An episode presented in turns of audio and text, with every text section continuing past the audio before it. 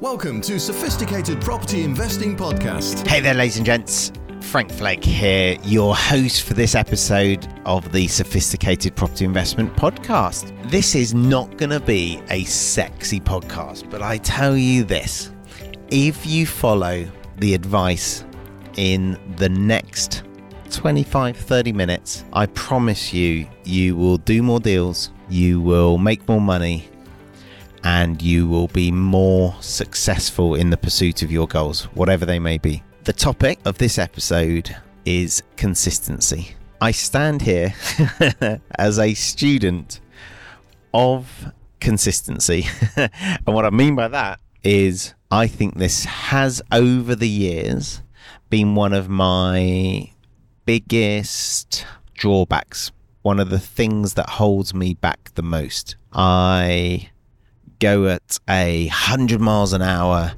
and then I stop. I get really excited about something. I can remember my Easter holidays of my PGCE, I think it was. I can't remember the acronym. That's so funny. Spent nine months to do it. Get nine months getting the certificate. Uh, PGC, PG, GCSEs are what you do when you're 16. PGCE, PGCE. I think it's, I can't remember what it's called. My teaching qualification, anyway. I went down to Cambridge. I went to Cambridge University for my teaching qualification, whatever it may be called. And in the Easter holidays, I had this idea, this business idea for sharing resources. Teach share, that's what I called it, because I realized that teachers all over the country were were teaching the same national curriculum and were creating resources. So all of the students would be teaching um, I don't know, let's use a, a, secondary science topic, the geology of rocks.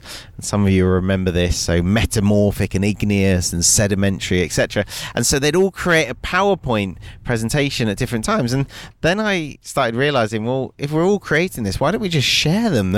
like it saves us tons of work. And then I realized that everyone across the country. So I created this website where teachers teachers could just share resources within the framework of the national curriculum so I created the structure on the website so people could upload the resources and then like peer to peer sharing really, which wasn't it was a little bit ahead of its time, I reckon. In what year would that have been? Uh, 20 odd years ago now. Wow, 2003, 2004. Cool, that's brought back some uh, memories. Maybe, maybe 2005. Um, however, here's the funny thing I realized I needed to know how to code websites. And so I spent my entire Easter holiday, like I was on my knees. It was such hard work and uh, le- learning how to teach. And um, I was part of what they called the fast track program. So I was being um, groomed for leadership in schools, having loads of extracurricular activities and lectures and seminars and training. I learned NLP actually as part of that, which was amazing. Three day residential course on NLP. It was it was a phenomenal program actually. And then finished my Easter holidays and thought, I know what I'll do. I'll teach myself to code websites. So I spent every waking moment and some like sleepless nights just working through how to code websites. And I built, I, it will have expired now, but I had the teachshare.com website uh, by the end of it and launched it. I remember I was so excited launching it after the uh, after the uh, Easter holidays to all of my uh, my peer group. But here's the thing: the that enthusiasm is is great, and I've got better actually at not going 100 miles an hour and then 10 miles an hour and getting excited about something and flying with it and then stopping it. I'm much more consistent now, much, much more consistent. And I've also designed my life around that. So I've designed my life around not jumping into new things unless I know I'm fully committed to them. And when I do commit to something, keeping in balance with the rest of my life. So, not staying up all night to learn coding and not. Um, not eating and not throwing exercise out the window and not dropping other balls that I'm carrying. And I think having kids, having family, etc., helps with that. But here's the thing I think that loads of people want to improve their life, loads of people want to improve their financial situation, their in if you're listening to this podcast, probably the number of investment properties you own, the cash flow you earn in a highly leveraged fashion from investing in property, etc., etc. The reason that most people have those thoughts but then don't change their situation, I think boils down to consistency. If and and that teach share example is a really good example. I think that was a solid business idea that I could have monetized. I could have turned that into a business if I had been more consistent about it. And there's not necessarily a problem with getting excited and spending your whole Easter holidays, although that's not in balance and it probably set me up for failure the next term because I was tired going into that term and hadn't recharged my batteries and hadn't done any of the prep I was supposed to do for all my classes. But if I had blocked out where I was going to invest my time during that summer term and during my summer holidays and during the next year, if I just consistently put five hours a week or maybe even three hours a week, and all of us can find three hours in a week into that business, into that project, I perhaps would have had it now producing me a passive income. And it's a funny example, but also, and I, I do chuckle at myself now about how excited I got and then how quickly I dropped it. But the the point is, it's a bit of a painful example as well. It's a, a tough learning to know that, you know, that was me as an adult. That was me at the age of 22 or so, wasting tens of hours on a project basically because I just got a bit excited.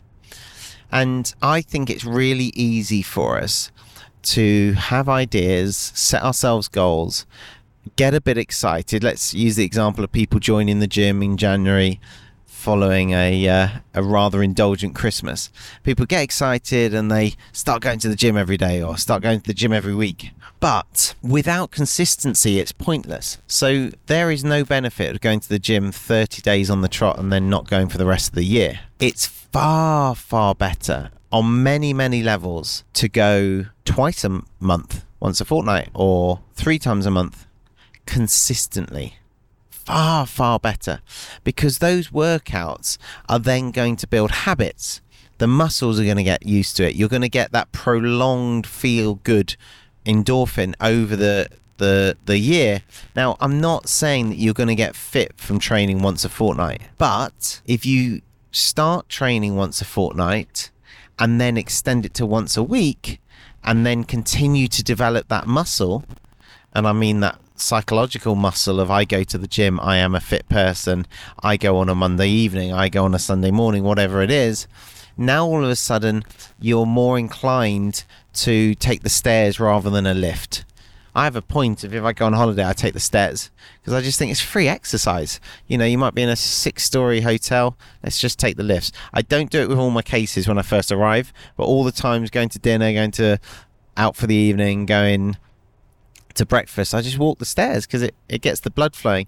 And I will now look for opportunities to walk whilst making calls. If there's a possibility of me making calls whilst walking, I will take that opportunity because my, my body's moving. That came from um, the Netflix documentary actually on blue zones. So the number of centenarians in different parts of the country.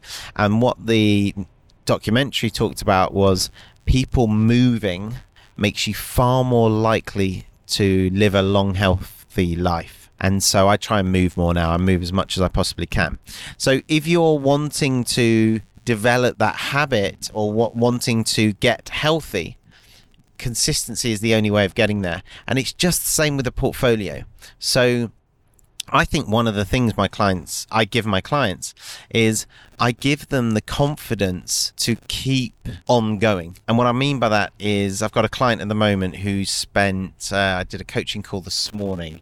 They've spent £2,300 on leaflets and £750 on newspaper marketing and I think overall, so what's that? That's oh, it's nearly um, three thousand pounds almost on the nose, and they've had four leads, none of which have led to help visits. That is a bad return, really bad return. But here's the thing: if they were doing it on their own, they'd probably say, "Well, leaflets and newspaper aren't working. They're not working for us. Not working at this time in the market. They're not working in this area." But with my support, I can help them to be consistent. So I can say, well, no, what actually has happened here is you delivered leaflets with one company. The company probably just threw them in the bin. And the newspaper advert has generated four leads. They got zero le- leads from the leaflets, which meant none of them were delivered. The newspaper advert, which was £750, that's a poor return from £750 for leads. But newspaper is about consistency and staying in there and being in there every single edition. And so if you're in there and then you're out and then you're in there and then you're out, people don't see you as a regular, reliable person to buy their properties. And so actually that consistency of saying, no, we're going to stick with this, we're going to keep delivering leaflets. Well, we're actually going to deliver some leaflets because we're going to not rely on the the rubbish company. We're going to go to a new company and we're maybe going to try Royal Mail. It's the same principle of consistency. If you are doing the donut strategy, it's no good to go once into an agent and say, "Look, have you got any deals to for properties that are stuck on the market?" Now, it can happen that you go into an estate agent's office the first time, and this happened recently actually. First time one of my clients had ever been into this estate agent's office, and they used our conversation structure to introduce themselves and to um, explain how we can help estate agents to earn their fees. You have to do it very delicately because otherwise you end up insulting the agent, telling them they're rubbish inadvertently. But my client got to the end of the conversation and they said, Yeah, we've got one like that. And she was rather taken aback because I'd trained her that, you know, it's going to take a few goes. You need to keep going back. You need to take your donuts one month. You know, you need to take your, your mince pies the next month. You need to take your Easter egg you know, etc., etc. And and over time, you'll build a relationship, and then they'll feel confident to give you the uh, the leads or introduce you to the vendors that are sticking on their books. But this one said, "Yeah, I've got exactly what you're after. It's 135 grand." And it's available at 65 but we can't sell it. Well obviously there's a problem with that property if that's the discount. Um, it's mid refurb um, nearly finished but not finished so it's not lettable. And the reason for that discount is because it doesn't have security of title. So there's something weird going on with the title. So they've bought it basically taking a chance on no one else claiming that property. So obviously that's reduced it quite significantly. And most people would look at that and say, well, it's going to take me 12 years to apply to land registry. That's how long you have to uh, occupy a property or act as if you're owning the land. And if you're not challenged in 12 years, then you can then claim the land as your own and land registry will regularize the title. So this came out of a single conversation and i've said to the um, i've said to my client well there's loads of ways we can do this deal and there are. There's about four or five different ways that that can be a no money down deal. Um, and that, that came out literally from the first meeting with the estate agent. But it doesn't normally it doesn't happen like that. Normally you have to keep going back and being consistent. And that only comes from a selecting your goals correctly. B working out, and I've done recent podcasts on this, how you're going to structure those goals. So, how you're going to invest your time in order to reach those goals. So, spending Monday morning on donut strategy, for example, Monday afternoon on going to the gym, Wednesday afternoon taking your kids to the cinema and building some rapport, or, whatever it is, but having your time allocated to those goals, to the goals that are the most important for you. And then actually following that default. And that's really important that once you've said right this is going to take me i, I did a um, annual review with two clients this morning diamond wealth clients and we were looking at their goals. And they had set themselves the goal of buying four sophisticated property deals in the next 12 months now, for some of you, that will be really, really low, and for some of you that have never started, that will be a great start. And these guys have um, not invested previously. They are starting a green business at the moment, so that's a highly leveraged business that they don't work in. We call them green investments, so sophisticated property investments and leveraged businesses that you don't work in. So they're starting a green business at the moment, and they set they have set themselves the goal of a sophisticated deal every quarter for the next 12 months. And I said, I'm delighted about that. the key concern they've got enough money to do the marketing and stuff they've definitely got the skills in terms of sales skills and personality traits to to make that happen but my concern that I shared with them was do you have the time available to make this happen and if so when you fit that time in? And we worked out it was in the region of five hours a week they'd need to be investing in the marketing, in the telephone fact finds, in the help visits, in the conveyancing to buy the properties, and then in the management afterwards. And so we had to look at their week and, and say, have you, between the two of you, got five hours a week to invest in this? And of course, they have to travel to their their um, gold mine area as well to do the help visits and um, meet with letting agents, etc. And by the end of the conversation, we'd worked out how they were going to put their five hours a week into this business or into this aspect of their business. And then I've set them the task of going away and working out when that's going to fit into their week. So, yes, it's it's one thing to say I've got five hours a week and yes, I will do it, but it's a very different thing to then say, and this is where those five hours are going to take place. This is when in my week I'm going to do it.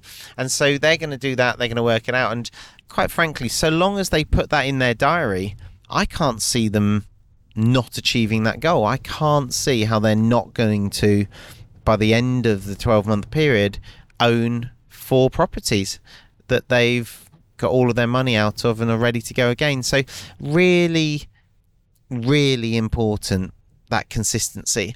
And my final point on this, if I'm honest, is it's all well and good planning it and then following that plan, but it's going to go wrong it absolutely goes wrong some of the time.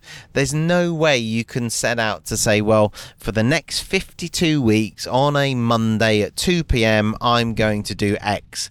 Because at some point you're going to have a funeral or you're going to be poorly or something will crop up and you will no longer be able to fulfill that commitment to yourself. It, it just happens sometimes, you know. I, my, one of my favorite sayings is life gets in the way. Well, you have to decide in advance how you're going to deal with it if life gets in the way next week, next month, next year. Because let's assume it does get in the way and you then get off course. So let's use that that couple as an example.